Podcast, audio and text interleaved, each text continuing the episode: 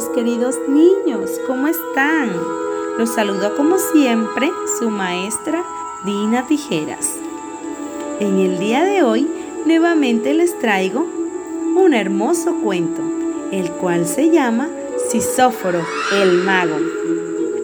En los tiempos del triste rey Alfonso X, el sabio, había en Valladolid un hombre griego que llegó como criado para que lo ayudara en todos los trabajos de sabios. Pero este sabio murió y este criado llamado Sisóforo quedó solo en Valladolid. Pero él aprendió mucho y ganó fama de divino y de descubridor de los secretos de la naturaleza. Por eso le decían Sisóforo el mago. ¿A qué no saben? Sisóforo descubrió la manera en que los vegetales crecieran rápido y abundantemente.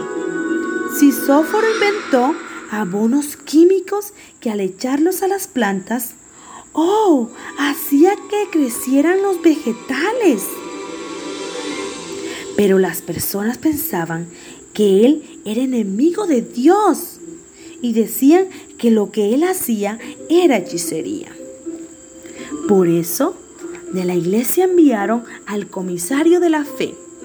Al verlo le dijo, dicen que tú tienes parte con el enemigo. Por eso cuando siembras una semilla, haces que florezca y que dé fruto en cinco horas. Sisóforo al oír esto contestó, eso no es cierto, no tengo parte con el enemigo. Lo que yo he hecho es estudiar mucho a las plantas y he encontrado la manera que crezcan rápidamente las plantas sin, sin usar ninguna hechicería. Entonces Sisóforo les hizo la prueba.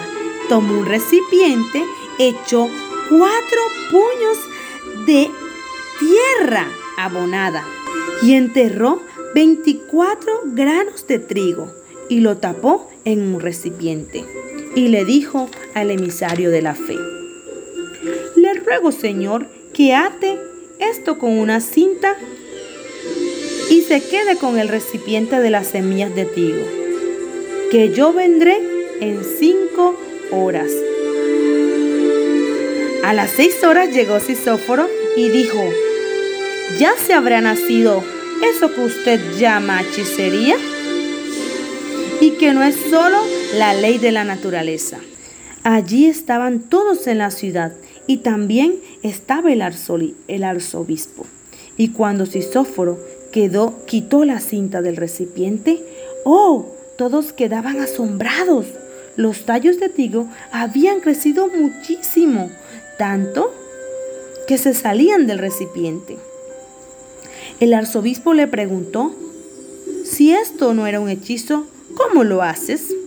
Sisóforo dijo, es que yo he estudiado mucho, es que yo he pasado los días y las noches viendo cómo las plantas crecen, viendo cómo la tierra tiene energía creadora. Yo lo he, solo le he agregado ingredientes, abonos químicos que se integran a la tierra para darle fuerza a las plantas y así crecer muy grande y echar muchísimos frutos. Así dejaron de acusar a, Sisóforo de hechicero y el arzobispo lo llamó a su servicio para cuidar los jardines del palacio. Y así termina esta hermosa historia. ¿Les ha gustado niños? A mí también me gustó. Hasta la próxima. Chao.